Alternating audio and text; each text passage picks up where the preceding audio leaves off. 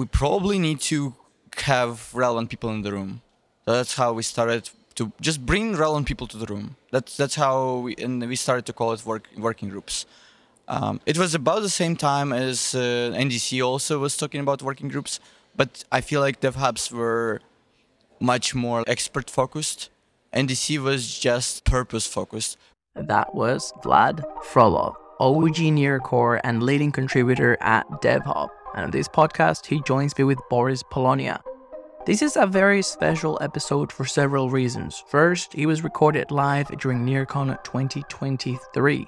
Second, this is the first podcast from DevHub Unplugged, a new series produced by DevHub to dive deep into the journey and evolution of DevHub, stories from their contributors, and more. This podcast was originally released on the DevHub YouTube channel and under the DevHub Unplugged podcast on all your favorite podcasting platforms. We're post-posting it here to give you a taste of what is to come. So if you like what you hear today, make sure that you go and subscribe. Without further ado, I'll let you enjoy this brief but spicy conversation with Vlad and Boris. Enjoy. Hello, friends. Welcome to the first DevHub podcast live from Nearcon twenty twenty-three with me, Vlad, and Boris. Welcome, friends. Thank you. Thank you. Happy Nearcon. Yeah. G M, G M. Yeah, G M. So happy to be here. It's very early in the morning, fourth day, still standing. Yeah, barely, it's, but yes. It's been intense, but yeah. It's great. So this is going to be the first episode of a DevHub podcast series. Yes, it was a, a idea we had a few months ago, and I met Alejandro in APEC, right? Korea or Vietnam or both? Yeah, I think, yeah. So we, I started, I was trying to do something like this, and everyone was telling, oh no, A B B, A B B, I didn't know it was you. I said, oh no, he's the guy, but he's very, he's the, his podcasts are very controversial, so I said, that's the guy. So yeah, I made an event or something, and he came, so then here we are. He made a post on Near Social and everything. So he's the first uh, Near Social funded podcast, probably. I don't know. Probably, yes. Controversial is in the eye of the beholder, or I guess in the ear of the listener. But I'm very excited to start to capture the history of DevHub, to get the stories of the developers contributing. There's always been a challenge in getting into the technical aspect. I met this developer in Australia. I was trying to recruit him. And uh, he works with many ecosystems. And I asked him to describe Near. Oh, because he gave me some pretty funny, accurate descriptions of other ecosystems. And I was like, oh, describe Near for me. And he's like, there's something like geeky, but not afraid to get too technical. And I was like, damn, that's pretty good. Fair, yeah. Yeah, yeah, yeah. I actually tweeted we, we it. We can take that as a DevHub logo. Geeky, but... yeah, not afraid to get too technical. Yeah. We're here live at Nearcon. Around us are the bodies of the hackers that have uh, those fallen. That didn't make it. Yeah, it, it's been rough uh, over the last two days. Vlad, before joining DevHub, what were you doing? Before DevHub, uh, I was working in Pagoda Incorporated on the anything that is data related. So it was the data platform team. That's how it's called. But so I was leading it, and we tried to build and ship things like uh, Enhanced A P I, indexers, R P Cs, Explorer. And I was involved in many st- things even before. If, if you like go, going back in timeline, I, I was basically contributing to uh, almost every dev tool in the ecosystem. So you're the person that they ping late at night. The R P Cs are down again. Exactly. We hate you. Nah. Which was like a bless and curse at the same time. Let's start looking into DevHub as a as an entity. When did it start? How did it evolve? And when did you get involved, Vlad? It was... so it, it was a history. So I would say, like, I, I got involved with Near ecosystem in two thousand six. When I was born? Yeah. No, it, it was a bit later than I was born. But the whole idea of DevHub was floating around in Near ecosystem since very early days. It was, like, core values that we wanted to promoting the Near ecosystem to begin with, like developers was the core value of Near. And uh, last year, around July, we started to work on this initiative that we initially called Dev Governance for just just small problem to solve back in the days. It was N A Ps. We wanted to create such important pieces of infrastructure. Near improvement proposals. Yeah. Yeah. And so it was roughly July, I guess, last year. But then DevHub had a scope creep, and we basically created a lot. We had the ambitions, but we didn't have a team yet to help us with all the ambitions. And only, was it April or something like this, that we came up with the name DevHub, actually? So I don't know, like, where to even say, like, when we started to, to be involved in that, because DevHub is... The reason why I ask is because someone, somewhere along the line, did a masterful transition, uh, an evolution. Caterpillar turned into an eagle. From my end, there were the grassroots DAOs that were meant to be on their N D C. And at the time, there were three grassroots DAOs: marketing, creatives, and developer DAO, or DevHub now. And each DAO, due to its own performance and set of circumstances, took a different fate. It's almost like the story of the three brothers in Harry Potter. DevHub, and I've been saying this for a long time, was very smart to literally just run as far away as possible from governance and focus on its own thing, which in maybe counterintuitive ways now has led to it grow and absorb more of that governance. That's why I'm so curious on what was that original intention, and maybe what are some of those, like, guiding principles that have enabled you guys to be maybe insulated from a lot of the noise and to just really go back to the core and get things done? Sure, yeah. Our main motivation was the pain in the community that we felt ourselves, and we wanted to get it resolved. Uh, with N A Ps, it was just, you would sub- submit an app and nobody would review it. You would try to engage with the community, nobody would be there. It was just void. Emotional uh, damage. we, I experienced it myself. I was on both sides. I was proposing and nobody was reviewing. And I was trying to help to review, but I also didn't have time to, to do it properly, and didn't know, like, what people are actually talking about, because I was not expert in that area. And it was like, we probably need to have relevant people in the room. So that's how we started to just bring relevant people to the room. That's that's how we, and we started to call it work, working groups.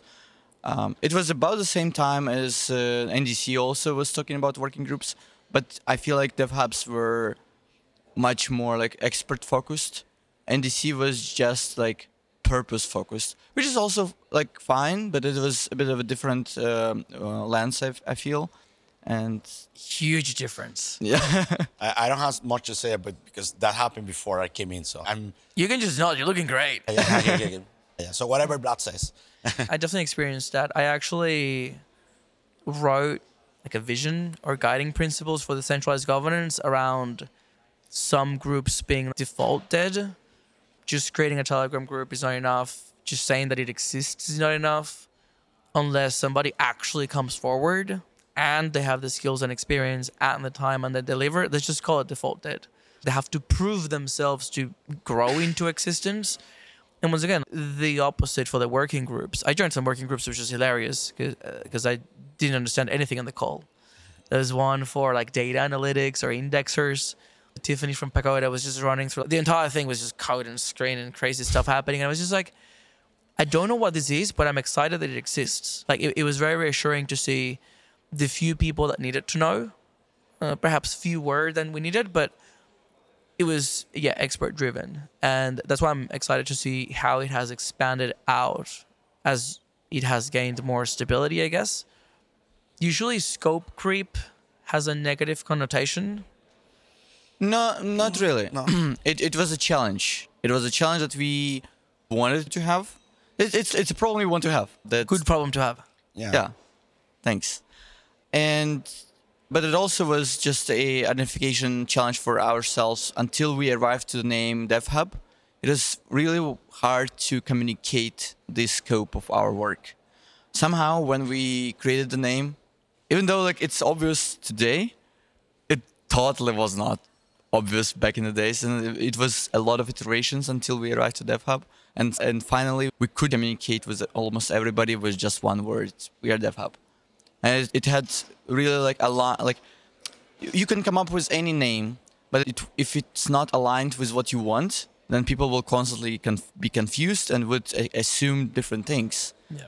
With DevHub, I think it's actually aligned with what we are doing. I was telling my engineers for the hackathon that the name had to be either super crystal clear what we do or some really weird shit that is memorable. Yes. So people Something just in don't between, make... you don't remember the name, it's confusing. But no, DevHub is great. Yeah. Yeah, sometimes people... When I came in, the main thing will be like, what do you do? What do you do, right? So that's... But now... the mandate of being developer oriented, it resonates more with the name, right? DevHub, DevHub. So now I think we are definitely moving into other areas that we need to have more control because the the existing pipelines. I, I came with a little with a blank slate with do the DevRels and bring ideas. So I've been bringing an approach of A B testing. So we're testing stuff. And this, some of this stuff have been moving into areas that are not naturally ours. And sometimes it's been hard to try to make it fit into the DevHub. So when I talk with everyone, okay, however we frame this is about developer acquisition, develop, bringing developers into the ecosystem. And so try to make it fit into the DevHub mission. Now it's getting more challenging based on probably recent conversation with the Ilya and stuff. We need to probably go a little more. So it will be hard to make it fit into the DevHub. But still, the, the main idea is that developer acquisition and yeah. engagement. I, I think that's why when people think of scope creep, it seems like a negative thing because there's a set of assumptions. Mm. The first one is you've got regulatory capture. So if one person is doing something, no one else can. And then scope creep means that you've got the one entity doing more things, which is taken away from someone else's activity. That's why scope creep can be good if it is happening for the right reasons, whatever. But you always want to leave that door open to alternatives or competition. Oh, definitely. We, di- we didn't try to capture flags from other teams. We just noticed ourselves that um, there is a lot more void in ecosystem that we actually can, fo- uh, can, can help with. Um, we didn't have time at that point in time. And if it, we felt like we can do it. We can do it for the ecosystem. We have a good understanding how to do it. But we didn't have the resources. Uh, and that realization helped us to basically bring Boris, bring Joe, bring Maria to the to, to, to the team. The team grew, grew from just three people talking in a room to now we have full, almost half of the Hacker H Q space uh, to, to help us on different things and totally not overlapping directions that we are empowering people to do. One one thing that I learned over the years, I started as a software engineer myself, being like individual contributor. And while I was working in Pagoda, I was moving into the direction of managing people and building teams. And one of the trainings that I went through was changing my paradigm of thinking about management in general. From I'm from Eastern Europe, where there is a lot of influence of top-down management. I I, I have very... negative connotation of word manager in my country, and I I was like a I was not feeling well becoming a manager myself. So, the, but the training went very well for me. I was like a, I I learned about different approaches to management, and the way they can they they presented it is like it's a tree structure, but it's not top down. It's like bottom up. Actually, like it's a tree that sup- managers are supporting the peers and the, the ecosystem. So that's how I see my role in DevHub, uh, to support uh, whoever I can on their like success uh, path and just be- make them uh, productive as much as possible. Yesterday at uh, DevHub panel, I, s- I said like, uh, I believe that every human has a superpower and we just need to play to those superpowers. That's what I my, my mission here, I believe. I agree with Vlad that we didn't take any flags from other teams, but there there are things we need to be done, and we, we we need to have it done. So probably that's where probably you can see that we are jumping into the other side. First of all, marketing. We need our own marketing, or marketing done for specific for developers that is not the same that is probably traditionally being done. We need our own approach to communities, like uh, stuff like that. That's what I think. Re- regarding how we do the management, I have a different school of management. I. I got my management training in crypto, that it was different from the one you get to school. And I got it working in places like Harmony. It was like the war, right? It was like heavy, like community was brutal. Like every week you're being accused of taking money or having sex with grantees. It was tough. So from that, you... But did you do it? No, I mean, I'm innocent. No comments. No, but it was tough. Harmony was tough. I came when I when I started to came to Aurora, and so they give you the space to do your own thing. Just you bring into that. So I know how the community works, what works, what doesn't work. So the the the my approach, testing and chipping and see what works and what's not, and some, but always chip, deliver. If it doesn't work, move to something else. But the the only way to do that is not talking about more about management, but leadership. I just try to enable people to do stuff, and if they and give them enough power. And I, I think that's what the Maxime and Vlad gave me, like enough power that go out, do it, do your own mistake. If you fail, let's talk about it. Yeah. But I, I had never been constrained like a, sometimes we discuss stuff, but it's never oh it, it's very horizontal. So that's probably. We are starting to get in a little more trouble, and I expect we will get in more trouble from now on. If you're not getting in trouble, you're not getting things yeah. done. The perfect is... The only thing that is perfect is that's not having even been started. Yeah. I experienced that. Some people went dormant, and no one ever complained or said anything against them because they were like a ghost. It was like they were mm. not there. So I guess that, yeah, it, it, it comes to the territory. I, I, I do think that as a bystander looking at the technical picture, and I'm a very visual learner, it would really help to try to have a lay of the land and understand where, when do you need that leadership to then attract the people to do different types of work? Because usually when the frustration comes in is, sure, you attempt to do something and it may not work, but there's like a lot of nuance as to did you really try? Why didn't it work? If this was given to a different team under a different set of circumstances, could it have done differently? And the main challenge that we have now in crypto is that because everything is decentralized, we have a lot of problem having conversations that should be pretty standard. If I'm deploying fifty thousand dollars a month in marketing here, and you guys are doing X for X price, what's the benchmark? Yeah. Because you can do something quite niche and get outsized returns in something that moves the needle for you. This is uncorrelated. So I, I, I think that we need to find a way to give people autonomy to experiment, but also work together. And I think we need to give the opportunity to people to fail. The, my main issue that dealing with the community is like the why them and not me, right? Like I found this team, I found this team. So why did you give the money to the team? What did you give to me? So that's the one we've been, I've been trying to address beforehand. I'm telling this when people, we assume that this project might not succeed. It might be that other team could have done better, but this is the one we're doing right now. How the, if I go to, with team B, then team A will be the same. Why B and not A and A and not B? So that's the one I'm trying to like preemptive, because that happened to me in the past a lot. Oh, you gave the money to this project when I was doing this. So how, how do you know, right? So I'm, that's one of the projects. We, this money, we're giving more think about it. We're working much more with the project so that when the proposal goes to Near Social, it's more ready to be approved, but still it may, fi- it may fail. And to be honest, like V Cs that will tell you only twenty percent of the projects succeed. So, but that's how you define success. Are you looking for a one hundred x next company or a failure that inspires five new developers to join? Because the cost of acquisition for developers must be very high. For for me, succeed is in, in three years that the project is still there, still working. That would okay. be a success. If, if it failed and if they didn't still it didn't make a rug pull, that's a success too. And they fail organically, that's fine. But I if mean, they steal the money. Yeah, that's yeah. that's a failure. Okay. Yeah, yeah. Just but, checking. Out. Yeah, yeah. So that for me is the part of success fails. But it seems that the bar seems to be higher in crypto because everyone is attacking each other.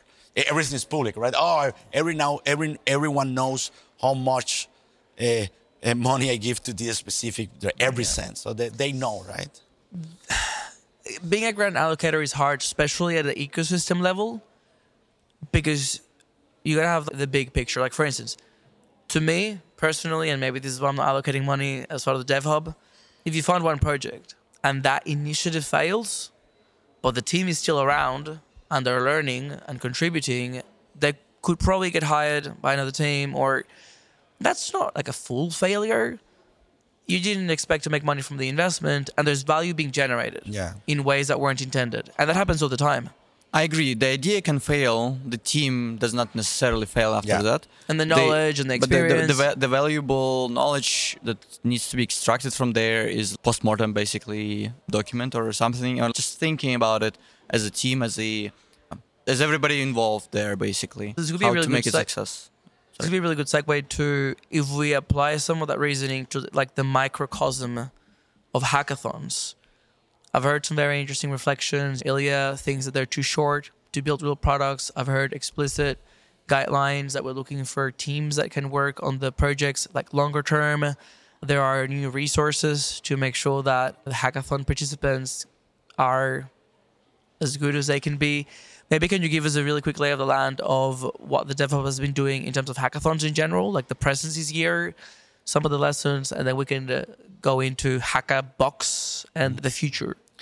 You want to take this one? I, I can do, but do you want? Yeah, the hackathons, we have the Hackbox. We're organizing the, hack- the hackathons. You will start seeing us more and more in the local events. We are decentralizing the DevRels. We just launched the Chinese DevRels. We're actively talking with Brazil, Brazilian DevRels, uh, Korean DevRels. So the first stop is there, you're doing the hackathons and being more active and more engaged uh, with the developers, giving the better tools. Then we want, after they win, or after they probably not necessarily win, but they were engaged, we are you are ready to devise a post, post-hackathon engagement strategy. We brought Joe from Chardock, and he is working to create a very well-established set of strategies to keep in the environment, give them what they need, and find them their space within the NEAR ecosystem. So that's where we are working heavily on that. You will see a few things happening, like monthly challenges, more engagement for the developers. You, you, and it will happen very soon, like December, January, will be very on top of it. I think the, mo- the most important uh, discovery for myself when we, when we were like um, brainstorming the ideas, how to bring developers more engaged and how to make our ecosystem even better, was that like we need to give people the purpose of being in the ecosystem, to feel, to make them feel connected and also be empowered. So that's like a lot of opportunities these days, not only hackathons, not only specifically crafted challenges, but also fellowship programs, mentoring, that is still not uh, part of our thing, but we are looking forward to. Uh, is a purpose thing at odds with DevRel? Because the way that I see it, and, and, and I'm pitching for... It's not only DevRel, it's, it's all over the place. It's about contributions to the core, the, and, and then, yeah. I'm asking because I'm pitching for a job here. Because the, the way that I see it, we need DevRels to be able to assist hands-on technical and meet hackers where they are at hackathons.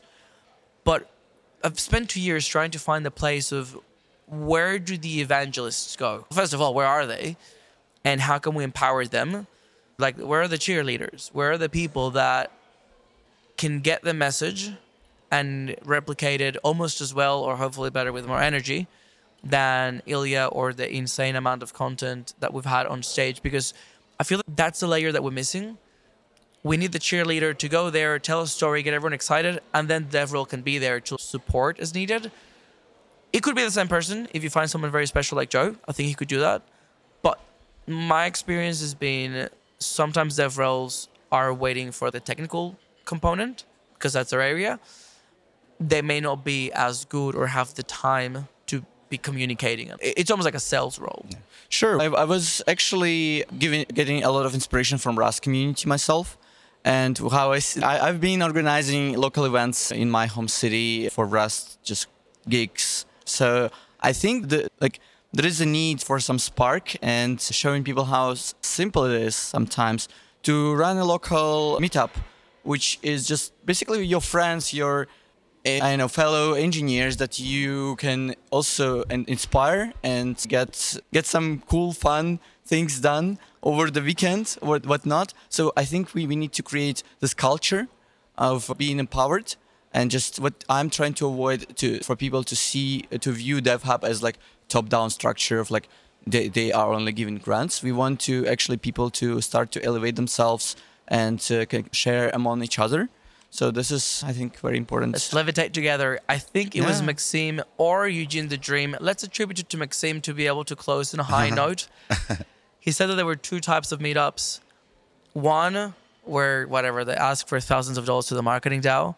The other one, it's two boxes of pizza and quality conversations in a room. Like people show up because of the brain power. And yeah, it's good to know that DevHub is in the hands of the people that believe in the two pizza. Yeah, yeah. Thank you very much, man. And definitely, yeah, we will be around. Uh, reach, re- reach out to us. And we are definitely working more on the, more in the regions. If you need to be your area to be covered, either start your own thing or come to us and we'll help you to do your own thing. And then find that inspiration. I think inspiration is local. I just told about the Metapool guy, he was started the Mexican DevRels. If in Mexico, what you need to do to bring developers is open a bottle of tequila, let's buy bottles of tequila. You right? said it, I did it, but yeah, probably. Yeah. Thanks so much for being here. Uh, this was my first time. And uh, subscribe to the DevHub podcast. We're going to have more conversations like this one. Hopefully you'll be inspired, empowered, elevated. We can all levitate towards greatness together and uh, stay safe. Awesome. Thank you awesome. very much, man. Thanks. Bye. And just like that, the first episode of DevHub Unplugged, the new series by DevHub, has come to an end. You're probably thinking that was amazing and you want some more. So if you're like me, you have to go and subscribe to DevHub YouTube channel and to DevHub Unplugged on your favorite podcasting platform to make sure that you receive all the subsequent episodes. We've got a steamy pipeline of highly technical and reputable guests lined up. As always, a reminder that everything contained on this podcast, the DevHub podcast, and probably every other podcast that you listen to is for entertainment and educational purposes only, and nothing should be construed as financial, legal, medical, or any other type of advice. Thanks so much for listening and supporting independent media, and we'll see you on the next one. Bye.